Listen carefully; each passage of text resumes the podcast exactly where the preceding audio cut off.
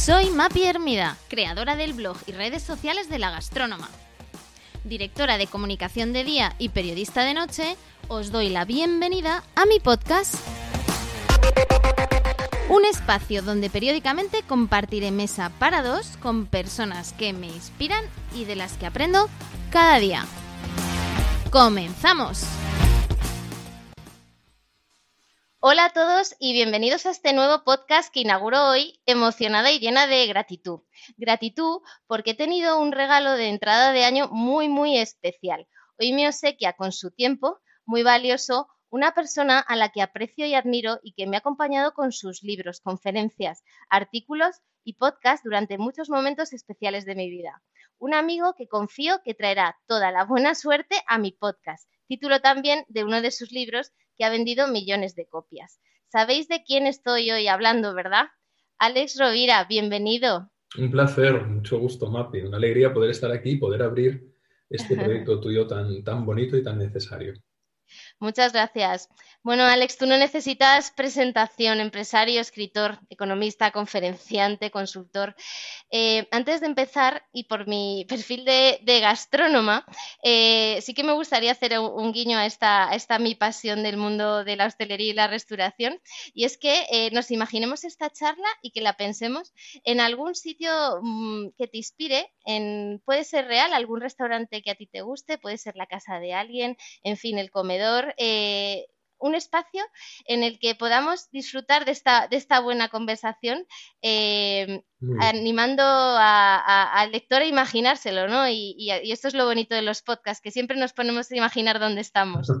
Muy bien, pues ahí estamos. Ya me he ubicado, por ejemplo, en las comidas de Navidad que preparaba mi madre, que son espectaculares y que este año no hemos podido disfrutar y que tengo tanta nostalgia de, de esa buena comida y de, esa, y de esa buena mesa que, en la que nos uníamos toda la familia y que este año no ha podido ser. Así que me desplazo ahí imaginariamente. Fenomenal. Bueno, pues aquí en esa mesa, en ese comedor, disfrutaremos de, espero, esta buenísima eh, conversación. Decía Kafka que a partir de, cierto punto no, no, hay retorno, Alex. Y yo quiero decirte que cuando aceptaste mi invitación a ser entrevistado, algo que dice mucho de ti, porque al final confiar y dar tu tiempo a un proyecto que aún no existe, ¿no? Pues realmente creo que dice mucho, pues para mí fue mi punto de no, de no retorno y dije, ahora sí, si Alex me ha confirmado, tengo que hacer el podcast. Por eso mi, mi agradecimiento eh, enorme. No puedo empezar tampoco el podcast sin, sin preguntarte por, por algo que ha ocurrido en estos días pasados y es este gran cisne negro que, hecho, este hecho altamente imprevisible que nos ha traído el 2021 como una gran nevada que nadie esperábamos, ¿no? Y que al final nos ha hecho casi casi más vulnerables de lo que todavía pensábamos que era y, que, bueno, pues ha evidenciado que al final formamos parte de algo más grande que es, que es la naturaleza, ¿no? ¿Tú cómo lo has vivido, Alex, todo esto? Pues también con perplejidad y con mucha sorpresa, porque una nevada de este calibre no la veía yo en mi vida. Ah, aunque, aunque yo tengo que decir que, estoy, estoy en el Pirineo y que, entonces estoy más acostumbrado a ver la nieve, pero he estado en contacto, no presencialmente, pero sí eh, digitalmente, con muchos amigos que, por ejemplo, estaban en Madrid y me pasaban vídeos de, personas bajando con trineos por la castellana.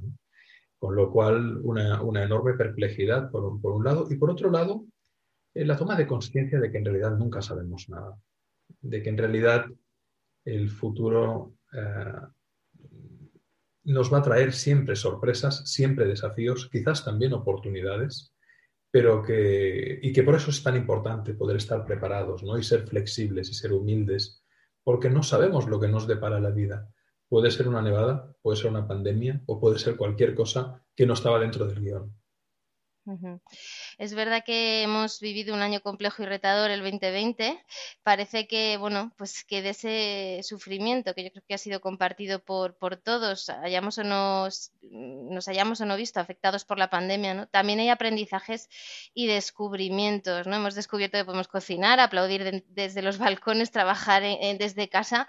Eh, eh, es verdad que el 2020 eh, ha supuesto una adaptación al cambio a la incertidumbre brutal, ¿no? Y, y, también me encantaría tener tu punto de vista de cómo lo, cómo lo has vivido tú. Para mí ha sido un año, el 2020 ha sido un año de cambios y de transformaciones radicales. Aunque yo venía planteando un cambio hacia lo digital, el inicio de la pandemia y sobre todo el confinamiento a partir de marzo, en, mi caso provocó una cancelación total de mi actividad profesional. Todos mis clientes y tenía una cartera muy grande de, proyectos, de conferencias, de formación, de, consultoría, de mentoría, incluso a dos años vista. Pues todos se postergaron se cancelaron en el plazo de un mes, un mes y medio. Al principio tímidamente, pero de repente en una semana con lo cual tomé una decisión y es que yo iba a crear una escuela humanista digital y la movilicé rápidamente. El 23 de abril, día del libro, lancé la escuela con el primer curso que se llama Crea tu buena suerte y esto me ha supuesto un cambio total de vida. En la actualidad ya tengo casi 7.000 alumnas y alumnos en la escuela y con un nivel de satisfacción y de compromiso tremendo. He lanzado ya cuatro cursos, este año lanzaré ocho más, el año que viene ocho más, y me ha cambiado completamente la vida, completamente. He pasado de, hacer más horas que un piloto de avión, literalmente, a trabajar desde casa. He pasado a reinventar todos los procesos de comunicación, de producción, de contenidos. He creado una estructura de colaboradores abierta, pero tremendamente eficaz y comprometida, que se han convertido en amigos. Ya somos un equipo de, casi 30 personas.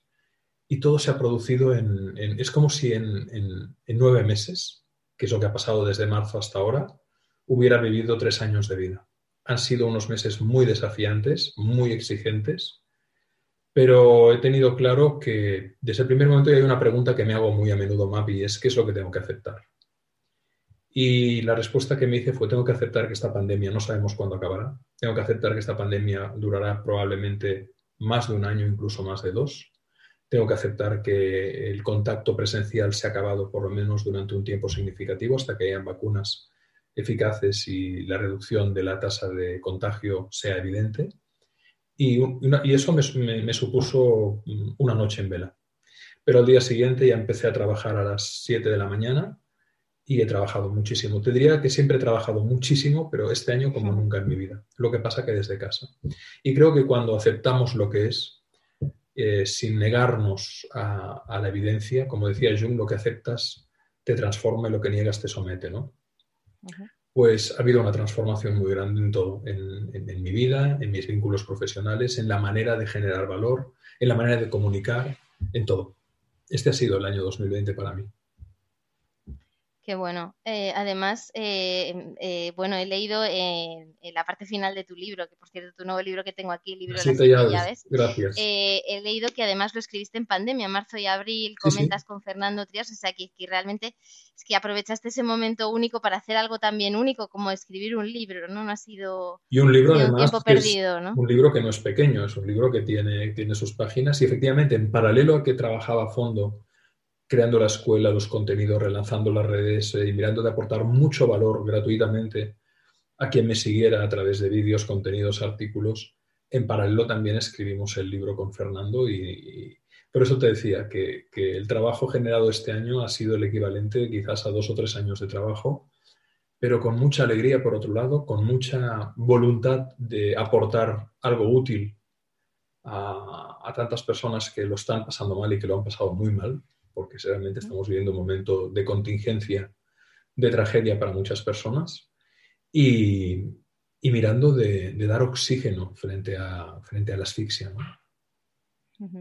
Bueno, te diré que lo fui a comprar en una librería que tengo enfrente, Marcial Pons, que es reconocida aquí en, Madrid, era el único que quedaba, o sea que, enhorabuena porque está funcionando de maravilla, teniendo muchísimo, muchísimo éxito. Eh, bueno, yo lo tengo hasta subrayado en el libro. Eh, hablas de, mucho del sentimiento de, libertad, ¿no? Y que para conquistar esa libertad vital, pues se necesita mucho riesgo, mucho coraje. ¿Qué es libertad para ti, Alex? Bueno, la, la libertad es una conquista. La libertad consiste en dejar de ser esclavo.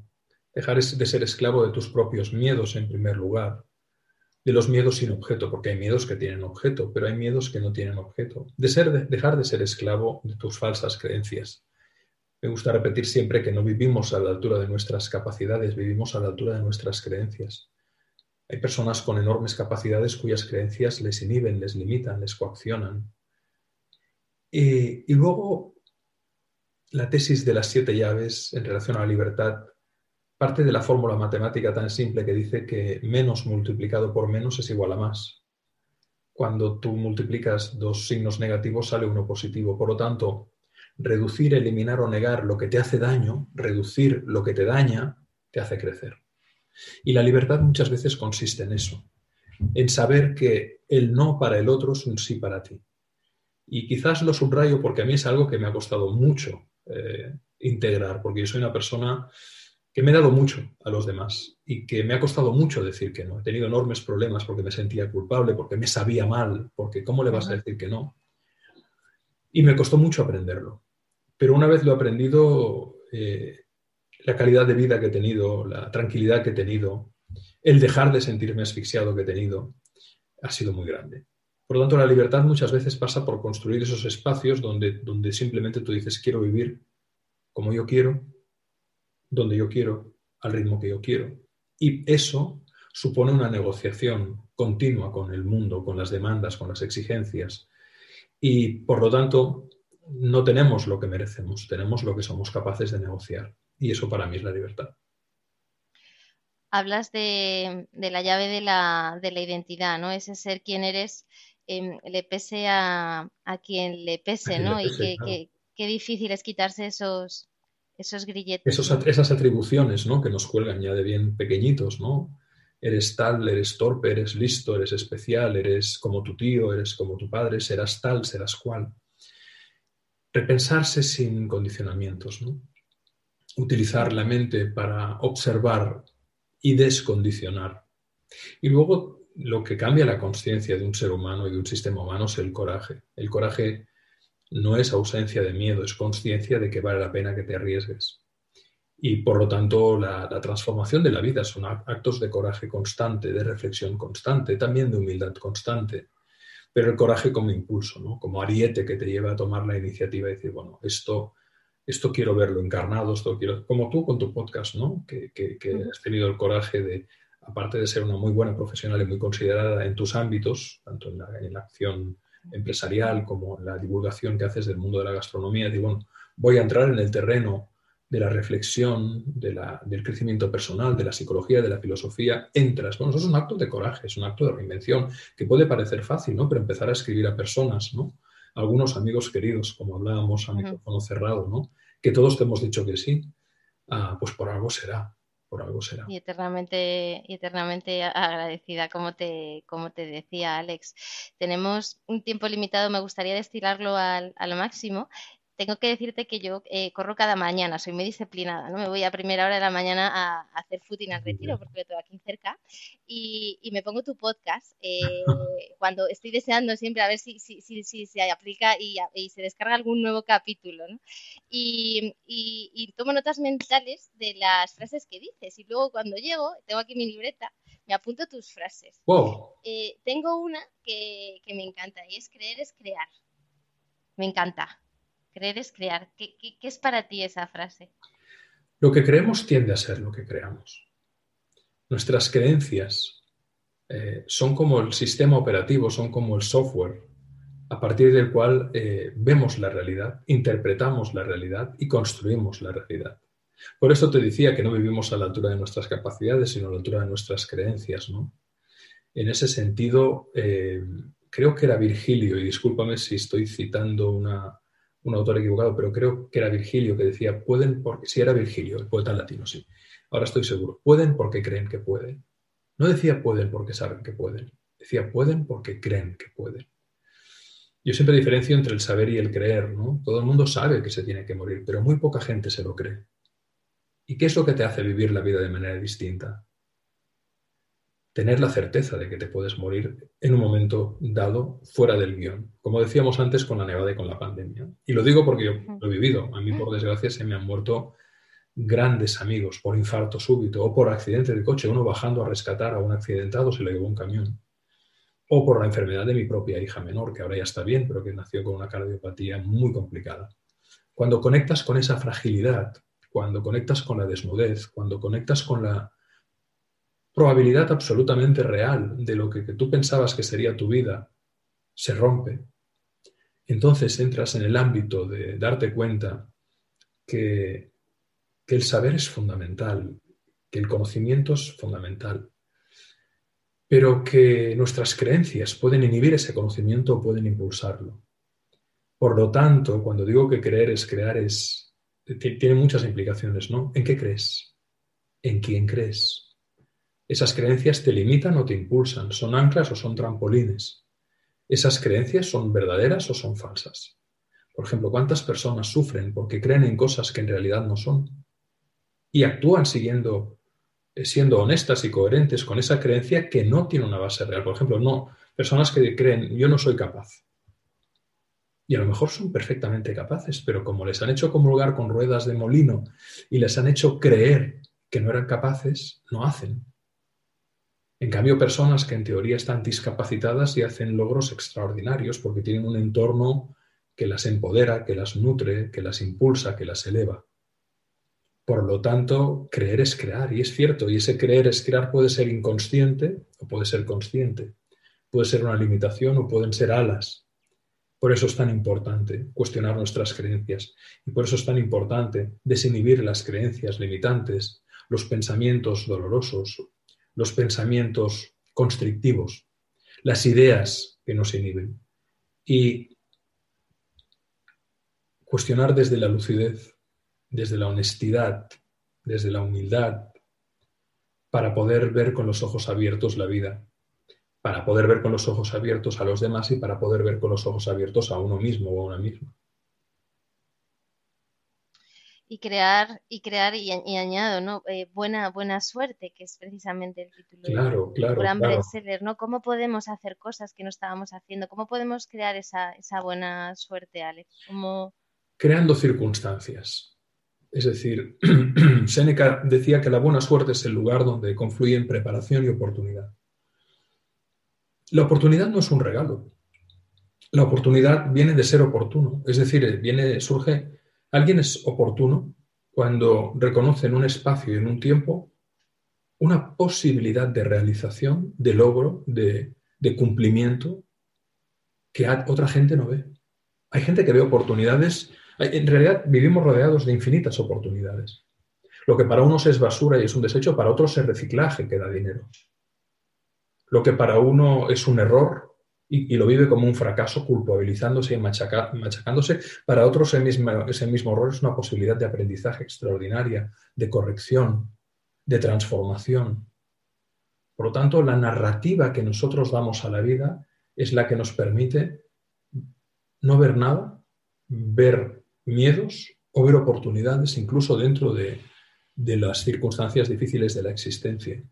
Pero eso implica un ejercicio de mirada crítica, de mirada lúcida, de mirada valiente. Y por supuesto la preparación. No puede haber buena suerte sin esa voluntad de identificar oportunidades. Pero ¿cómo las identificas? Porque puedes verlas, porque, porque te pones las gafas de ver oportunidades y porque sales del discurso de la victimización, de la queja, de la culpabilización al otro. ¿Cuánta gente se pasa la vida hablando de sí mismos mientras critican a los demás. Como decía Baltasar Gracián, quien critica se está confesando. Entonces, la buena suerte consiste en prepararte, como tú has hecho. Por ejemplo, un ejemplo muy bonito es lo que estamos viendo, ¿no? Tú lees, tú te sales a correr, te escuchas los podcasts, sacas ideas, reflexionas, lees. Luego la gente, cuando tu podcast tenga miles de seguidores y crezca posiciones en el ranking y te digan, wow, qué buen trabajo has hecho también en tu podcast, qué suerte has tenido. Quien te diga eso es que simplemente no es capaz de ver todo el trabajo, todo el esfuerzo, toda la determinación, todo el tesón que hay detrás. Porque aunque esta es tu primera grabación del podcast, tú llevas miles de horas de lectura y miles de horas de escucha y miles de horas de reflexión y miles de páginas apuntadas. Y eso es la buena suerte. La buena suerte son los valores que a través de los hábitos se convierten en virtudes. ¿Con quién queremos estar? ¿Con una persona responsable o irresponsable? ¿Con una persona humilde o arrogante? ¿Con una persona grata o ingrata? ¿Con una persona con coraje o cobarde? ¿Con una persona con propósito o que te confunde? Todos queremos estar en la parte polarizada que invita al bien común, que invita a la realización, a la conciencia, al amor, al diálogo. Eso es la buena suerte, que no tiene nada que ver con el azar, El azar te puede dar un golpe de suerte, pero los resultados de ese golpe de suerte pueden ser radicalmente distintos a lo que te esperabas. ¿Cuánta gente a la que le toca, le toca la lotería se les desgracia la vida porque entran en conflictos familiares, personales, no tienen la planificación para el pago de impuestos, luego tienen sanciones? Yo he conocido muchas personas así, he hablado con ellas. Decía Emerson, el gran filósofo trascendentalista norteamericano del siglo XIX, antes de adquirir un gran poder, debes adquirir la sabiduría para poderlo gestionar. Por lo tanto, si no hay sabiduría, si no hay fortaleza, si no hay templanza, si no hay virtudes, te dan un gran poder y puedes hacer auténticas barbaridades, y lo vemos en la política, por ejemplo. Entonces, la buena suerte nace de los valores humanos, coraje, responsabilidad, propósito, humildad, confianza, amor, cooperación, civismo, solidaridad, aplicados en un hábito y entonces integrados en la persona se convierten en virtudes. Y una persona virtuosa es una persona que en lugar de estropear, mejora, que en lugar de ensuciar, limpia, que en lugar de complicar, facilita y se convierte en una creadora o creador de buena suerte. Eso es la buena suerte. Así nos llamas en tu podcast, creadores de, buena, de buena, de, buena, suerte. Me gusta mucho la palabra creadora, porque de alguna manera le dice a la persona, oye, tú no eres un agente pasivo de tus circunstancias, eres, puede ser un, aquí tengo mi perrito, puede ser una creadora o un creador de tu realidad. No podrás lograr todo lo que deseas, quizás, pero probablemente más de lo que imaginas si lo imaginas y lo trabajas. hablas mucho, Alex, de que la vida es una suma de, hábitos, ¿no? De ese, rigor, de esa... Somos nuestros hábitos. ¿Y cómo trabajar esos buenos hábitos? Hay quien llama destino a su inercia y a su pereza y a su desidia. Y hay quien llama destino a su determinación, a su constancia. Y todo se trabaja. La respuesta a tu pregunta es, todo es un lenguaje, ¿verdad? Tú puedes aprender a hablar italiano, eh, sueco, mm, alemán, mandarín, puedes aprender. Puedes aprender a hacer un arte marcial, puedes aprender aikido, por ejemplo, o kendo. Puedes aprender a, a pintar, a esculpir, a modelar la arcilla. Todo se puede aprender. Y los hábitos son un proceso de aprendizaje. Ahora, el hábito tiene sentido en la medida en que hay algo que quieres realizar. Por ejemplo, dices, bueno, yo quiero perder peso, quiero perder 10 kilos tendrás, tendrás, tendrás que desarrollar una serie de hábitos que te lleven a ese objetivo. Pero lo importante no es el objetivo de los 10 kilos. La pregunta importante para incorporar hábitos es ¿qué quieres ser? Si tú dices, en lugar, quiero perder 10 kilos, quiero ser una persona sana, entonces desarrollarás muchos hábitos para ser una persona sana que te llevarán seguro a bajar, si te sobran 20 kilos, a bajar muchos más de esos 10 kilos, porque tendrás el hábito de elegir muy bien tus alimentos, de definir muy bien la carga nutritiva y calórica y proteica y vitamínica de cada ágape, lo acompañarás con una actividad determinada, anabólica o, aeróbica o anaeróbica. y por lo tanto, para incorporar hábitos es importante hacerse la pregunta ¿qué quiero ser? ¿Qué quiero ser humanamente? ¿Qué quiero ser profesionalmente? Es decir, ¿cómo me visualizo a mí mismo o a mí mismo dentro de un tiempo en este, en este contexto que estoy viviendo? ¿Y qué tengo que hacer para llegar hasta ahí? Entonces los hábitos surgen naturalmente. Al final, a mí me gusta mucho la filosofía japonesa en general, todo. Hay muchas cosas de la filosofía japonesa que me fascinan, por eso tengo una, relación de amor con ese país, ¿no? Y me gusta mucho la filosofía del kaizen, de la pequeña mejora continua cotidiana, ¿no? Un pequeño un 1% de mejora cada día en cualquier hábito, un 1%, ¿eh? que es nada. Al ser incremental te llevan 70 días al 100%, pero es que en 100 días habrás mejorado un 170%. Por lo tanto, aquellos hábitos que te lleven, porque al final somos nuestros hábitos, igual que hay gente que te decía que le llama, era mi destino, pero que no hacen nada, era su inercia, su pereza, muchas veces su desidia. Hay otros que dicen, he forjado mi destino. ¿Por qué?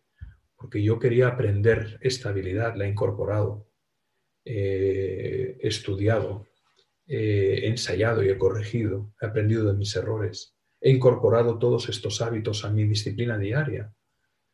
Entonces es evidente que si tú no te cepillas los dientes cada día tendrás caries y problemas e infecciones. Incluso hasta cáncer de pulmón por, por todas las bacterias que se acumulan en la boca, ¿no? Ah, pues lo mismo, ¿no? La vida es nuestra vida, puede ser la suma de nuestros hábitos.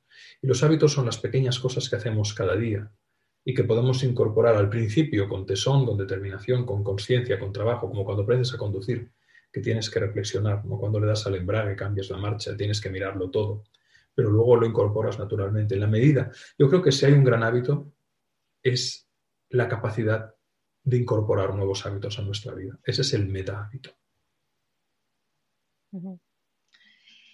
Alex, em, eh, cambiando un poco de tercio, eh, me gustaría hablar de una, de una palabra que está como muy de moda, ¿no? El propósito, ¿no? El, para qué, ¿no? Que parece que, bueno, el purpose este americano ha venido y, se emplea eh, tanto a nivel personal como en las organizaciones. Tú también eres partidario, ¿no? De siempre preguntarse ese para qué en todo lo que hacemos. Sí. Cómo, encontrarlo, ¿no? Y si realmente esto es una moda o es algo que va más allá de una moda. Bueno, yo creo que sí que se ha puesto de moda, especialmente cuando hay situaciones complejas y difíciles. Un catalizador de la acción humana es, es encontrar un propósito, o a mí me gusta quizás más la palabra un sentido. El sentido, ¿no? Muy en la línea de las, del pensamiento del doctor Víctor Frankl, que escribió ese libro maravilloso, El hombre en busca de sentido. ¿no? Y a partir de aquí han habido muchas derivadas. Stephen Covey se nutrió, Simon Sinek, han habido muchos pensadores que han tomado la obra de Frankel, le han, dado una derivada y, lo han llevado al ámbito corporativo. Como decía Frankel o como decía Nietzsche, quien tiene un por qué vivir encontrará siempre un cómo. Y es cierto. Puede haber personas que no necesiten encontrar un propósito a su vida. La vida en sí misma tiene su propio propósito. Yo creo que hay momentos en la vida en los que podemos navegar a vela, en los que no tenemos que poner un motor y, una dirección determinada al barco. Pero hay veces en los que la vida es, necesario quizás encontrar un propósito, para que, sobre todo cuando, cuando, cuando la adversidad, la dificultad, la crisis, la tragedia te pasa por delante, ¿no? cuando hay un plutonazo como el que estamos viviendo en términos analógicos, míticos, incluso astrológicos, cuando hay un, un tránsito de Plutón, una muerte para una regeneración posible, ¿no? un ave fénix. Para mí, el, el sentido o el propósito, y esto es algo muy personal, tiene mucho que ver con la capacidad que tenemos de alquimizar el sufrimiento, de elevarlo, de transmutarlo y de, y de convertir ese sufrimiento en amor y creatividad hacia los demás. Es decir, si yo tuve un jefe, por poner un ejemplo, ¿eh? que me maltrató y que, tenía rasgos narcisistas, incluso eh, psicopáticos, y me lo hizo pasar muy mal a mí y a, gente de mi equipo que, que, en aquel momento no podíamos cambiar de trabajo porque era difícil por la coyuntura y teníamos que aguantar ahí. Yo puedo aprender mucho de lo que no hay que hacer con un equipo. Mucho. Es decir, yo alquimizo el sufrimiento que generó esa persona y lo transformo en creatividad, es decir, ¿cómo puedo hacer yo la gestión de un equipo, la motivación, el empoderamiento sin el maltrato, sin la arrogancia, sin el desprecio, sin la altanería?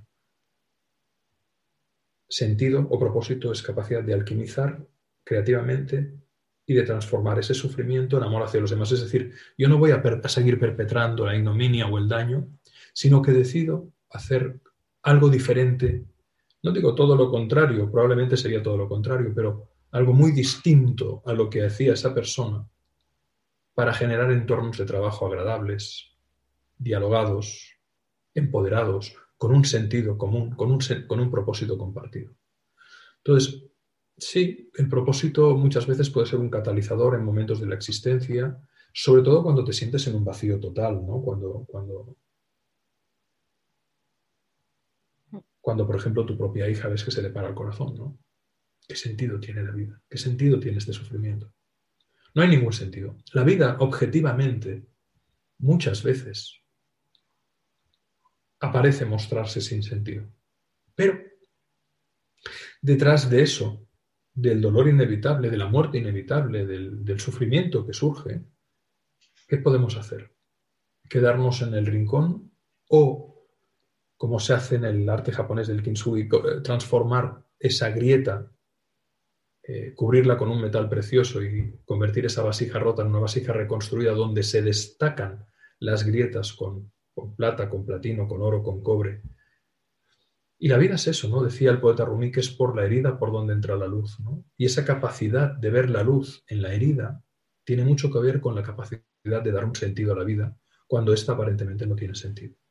Alex, me, a mí me gusta sacar mucho, bueno, me gusta, me gusta sacar todo el partido al tiempo, no perderlo. Em, te diría que a veces incluso me obsesiona, ¿no? El, que al final la vida solo se vive una vez, ¿no? Y el aprovechar cada momento. No sé eh, cuál es tu visión respecto a eso, ¿no? Porque parece que eh, el, obsesionarse demasiado, ¿no? O el, o el realmente no disfrutar de, algunas pequeñas cosas que, en cierta medida pueden pasar desapercibidas, ¿no? Por ir con prisa, pues eh, no, es del todo, no es del todo positivo. Sí, decía Paracelso que el veneno está en la dosis. Y esta es una frase que creo que es muy, muy sabia, ¿no? El veneno está en la dosis. Entonces, creo que la vida es, es encontrar ese equilibrio entre, entre el tiempo para disfrutar el tiempo para los seres queridos, eso es fundamental, la nutrición emocional a mi modo de ver, para la pareja, los hijos, los amigos, los padres, si siguen vivos. Ah, y en ese sentido uno tiene que decidir, como decía Gandalf en un fragmento del Señor de los Anillos, ¿no? una frase muy bonita. La traduzco del inglés porque lo leí en inglés en su momento, pero venía a decir más o menos como ah, solo tú puedes decidir qué hacer con el tiempo que te ha sido dado. Entonces, eh, ¿cómo quieres vivir? ¿Cómo quieres vivir? Pero en ese sentido, yo, yo ya tengo 51 años, he tenido momentos en mi vida de todo, Mapi, he tenido momentos en mi vida de una carga de trabajo y de estrés tremenda, tremenda, porque eres joven, tienes hijos, quieres prosperar, quieres ayudar a los padres porque la pensión no les llega, y tantas cosas. Entonces trabajas, trabajas, trabajas, porque buscas una posición determinada de reconocimiento. Y cada cosa tiene su momento. Luego hay momentos en la vida en las que dices, eh, bueno, ya la salud, aunque es buena, gracias a Dios, pero ya no tengo esa energía tan grande que tenía, ¿no? que parecía incombustible.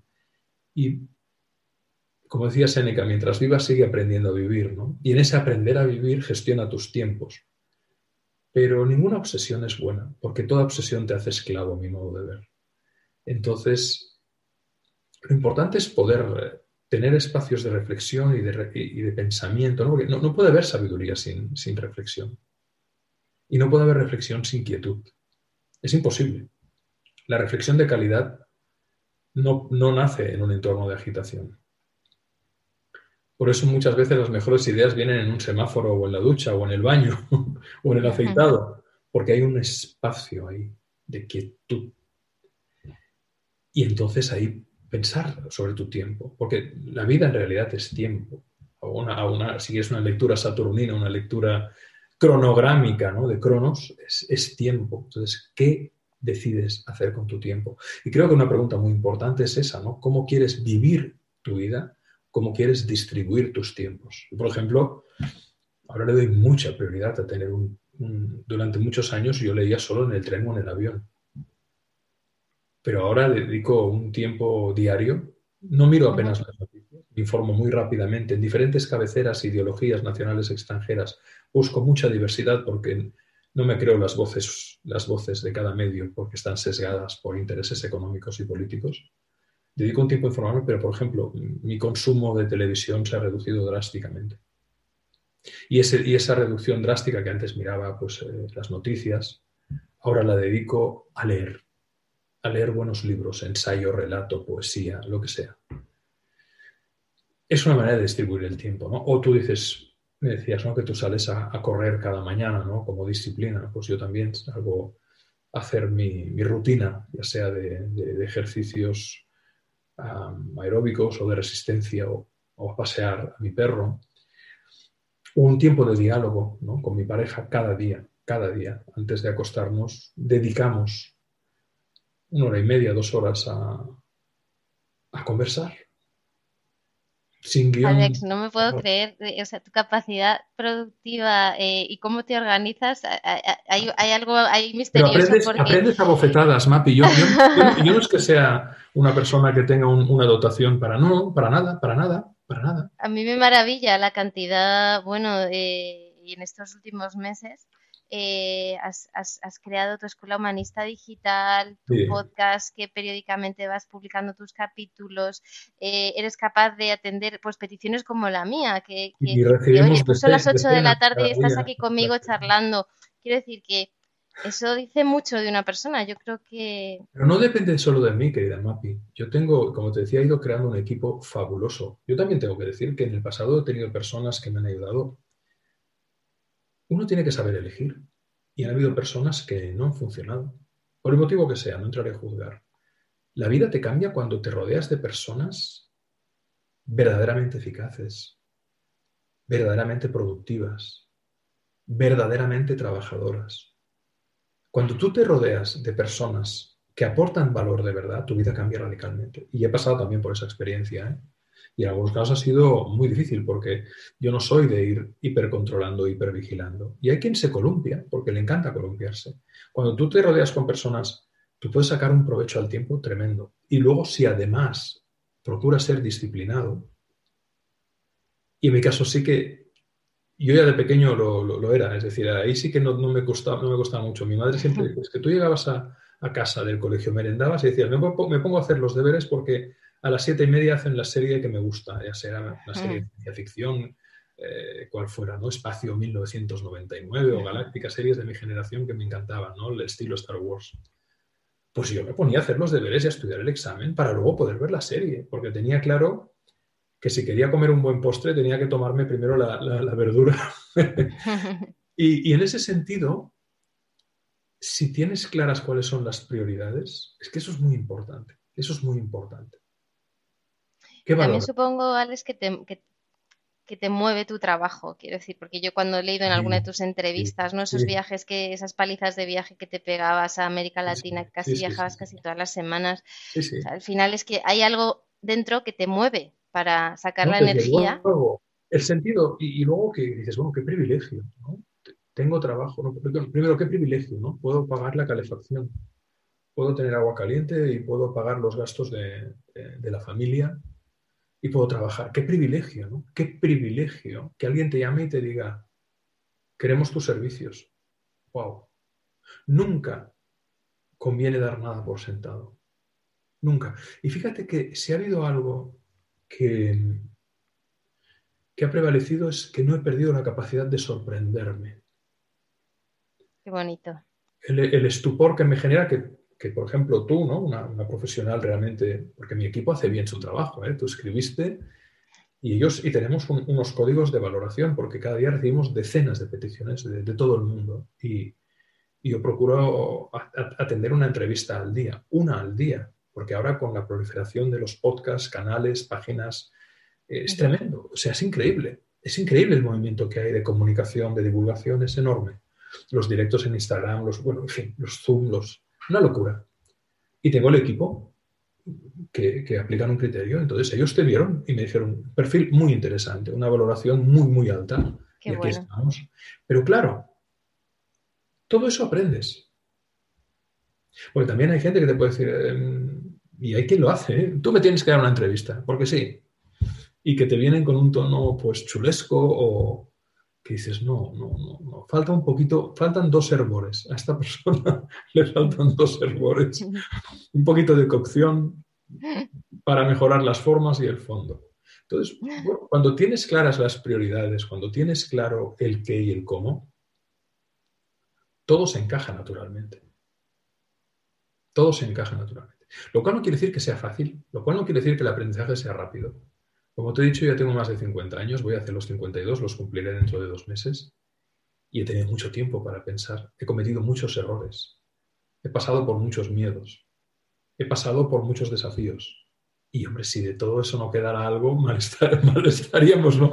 Si a estas alturas de mi vida no, no aprendiera a priorizar, a gestionar. Luego he tenido el privilegio de trabajar con, con grandes organizaciones y con grandes personas, dentro y fuera de organizaciones, de las cuales he aprendido mucho Es decir, yo no solo me he dedicado a la pedagogía y a compartir.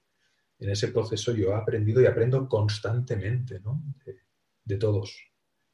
Y, y las buenas lecciones útiles las procuro llevar a la práctica. Y como te digo, al principio puede costar, pero luego son un hábito inconsciente. Alex, em, como sabes, bueno, em, eh, trabajo en una, en, una, en una, empresa multinacional y, y, no, y, no, quiero dejar que termine la entrevista sin antes hacerte alguna pregunta relativa a qué rol juegan las empresas en este escenario en el que estamos ahora mismo de, de, incertidumbre, ¿no? de un poco de desconcierto social eh, como el actual. Y si sobre todo confías en la capacidad de, de, las empresas para construir un mundo pues, más sostenible ¿no? y, en definitiva mejor. Lo que voy a decir ahora puede, puede sentar mal a algunas personas, pero lo digo de corazón. Yo creo que creo más en la capacidad de organización y de resolución de muchas organizaciones que no del Estado. Mucho más porque las empresas están orientadas a la eficacia, a no tener que perder dinero, a generar recursos para invertir, para crecer, para mejorar el empleo. Hay de todo, por supuesto que hay empresas depredadoras psicopáticas, pero una buena empresa con una buena cultura, con una cultura constructiva, que las hay, porque son la emanación de las personas que las gobiernan. Y por supuesto hay empresas terribles, pero hay empresas que lo hacen muy bien. Eh, lo hemos visto en la pandemia, han habido empresas, y no citaré nombres, que han, dado, el, han dado el do de pecho manteniendo el suministro, incluso en la nevada, mejorando protocolos, acercándose a la gente, dando soluciones. Entonces, eh, yo creo mucho, mucho, mucho en la iniciativa privada que busca dar soluciones de manera competitiva y compitiendo con otros para ajustar precios y hacerlo cada vez mejor más que en los estados que muchas veces pueden estar, sea cual sea la ideología, ¿eh? gobernados por personas altamente incompetentes que han llegado a ocupar un cargo de alto poder, no porque sean competentes, sino porque se han visto apoyados por favores políticos y, y deudas internas del partido. Entonces puedes tener en el alto poder a personas que no han cotizado jamás en su vida, que no han montado una empresa, que no saben lo que es pagar autónomos, que no saben lo que es tener que pedir financiación para pagar impuestos, que no han pasado ni una noche en vela cuestionándose si tienen que despedir a alguien. No han vivido la creación de riqueza. En el Parlamento español estamos llenos de personas que son profesionales de la política, que no tienen ni idea de, la dificultad, que dicen, venga, emprended, haceros autónomos, y que luego te torturan, te suben las cuotas, te suben la electricidad, te van fastidiando, te machacan vivo creo mucho más en el buen profesional que tiene que demostrar cada día que vale, que no en la persona que se acomoda en su poltrona, que luego se irá por una puerta giratoria y que puede hundir un sistema porque se cree mucho más competente de lo que realmente es. Me parece además que los consumidores buscan algo más en, las empresas, en las marcas, en los productos, ¿no? El, que te y cada vez más, y cada vez más satisfagan una necesidad, ¿no? Sino que sean realmente marcas ciudadanas, productos responsables? Yo creo que, estamos viendo tanta corrupción, tanta mentira, tanta manipulación, tanta incompetencia que personalmente y en mi círculo veo que cada vez buscamos más honestidad, humildad, decencia, solidaridad, conciencia. Palabras fáciles de decir pero tan difíciles de encontrar. Y creo que las empresas cada vez serán miradas no solo por ofrecer una solución, llámale producto, servicio, idea, lo que sea, sino porque sean portadores de, unos comportamientos que manifiesten unos valores, que sean afines a mis valores. Mis hijos, que ya están en edad de trabajar y, de, y que están trabajando ya, y que les va bien, porque son personas que son muy trabajadoras y no paran de formarse, me han llegado a decir, papá, hemos elegido esta opción o he elegido esta opción en la que cobro menos, pero que me gusta mucho más la calidad humana del equipo, cómo me han tratado, y tiene mucho más sentido las horas que voy a dedicar en mi vida en esta empresa que en esta otra, que me maltrataron, que aunque me pagan más, me tengo la sensación que me van a tratar como si fuera una, una naranja a la que van a exprimir y luego van a tirar a, la papelera. Por lo tanto, sí, hay una parte de la población, hay una parte de la población que, que mirará a las organizaciones desde una mirada mucho más exigente desde lo humano, necesariamente. Pues, Alex, no, no estaría charlando, la verdad que toda la, noche contigo, eh, pero te voy a dejar con, con, tu, con tu perrito que veo por ahí, que, es uno de, nuestros hobbies en común, porque los dos míos están aquí también debajo de mis pies. Eh, este, es este curioso. cuando me voy a hablar, entra y sale, se me acerca, se va, pues nada, lo un poco. Sabía de tu amor por los perros, porque también había escuchado que, que, bueno, que, recoges perros, ¿no? Y que, en tu pasado les has sí, cuidado. Eh, y pareces curioso, ¿no? Que el amor de un animal es el amor más incondicional que hay. No sé si esto también crees que puede ser casi casi humano o, no. yo siempre digo que errar es humano y perdonar es camino. Muy bien, Alex. Pues eh, un millón de gracias por esta clase magistral de sabiduría y, por haberme dado uno de los bienes más valiosos que, es el tiempo del cual hemos estado hablando. Eh, mi, última frase de, mi libreta, eh, que tengo y que también está subrayada, es que dices que solo desde los valores se puede crear valor. Así que gracias por compartir con nosotros tan grandes valores como los que tienes y ojalá que, mi podcast tenga mucho éxito porque eso será sin duda gracias, gracias, gracias a ti y de alguna forma pues podré recompensarte este tiempo que me, me, has dado. Un placer para servirte, Mapi, y cuando lo tengas ya consolidado y con miles de seguidores, decenas de miles, centenares de miles, volvemos a hablar de todo tu proceso para entonces entrevistarte yo a ti y nos cuentes cómo lo has hecho. Muchas gracias, muchas gracias, Alex. Un fuerte abrazo, Mapi. Y hasta aquí la entrevista de hoy.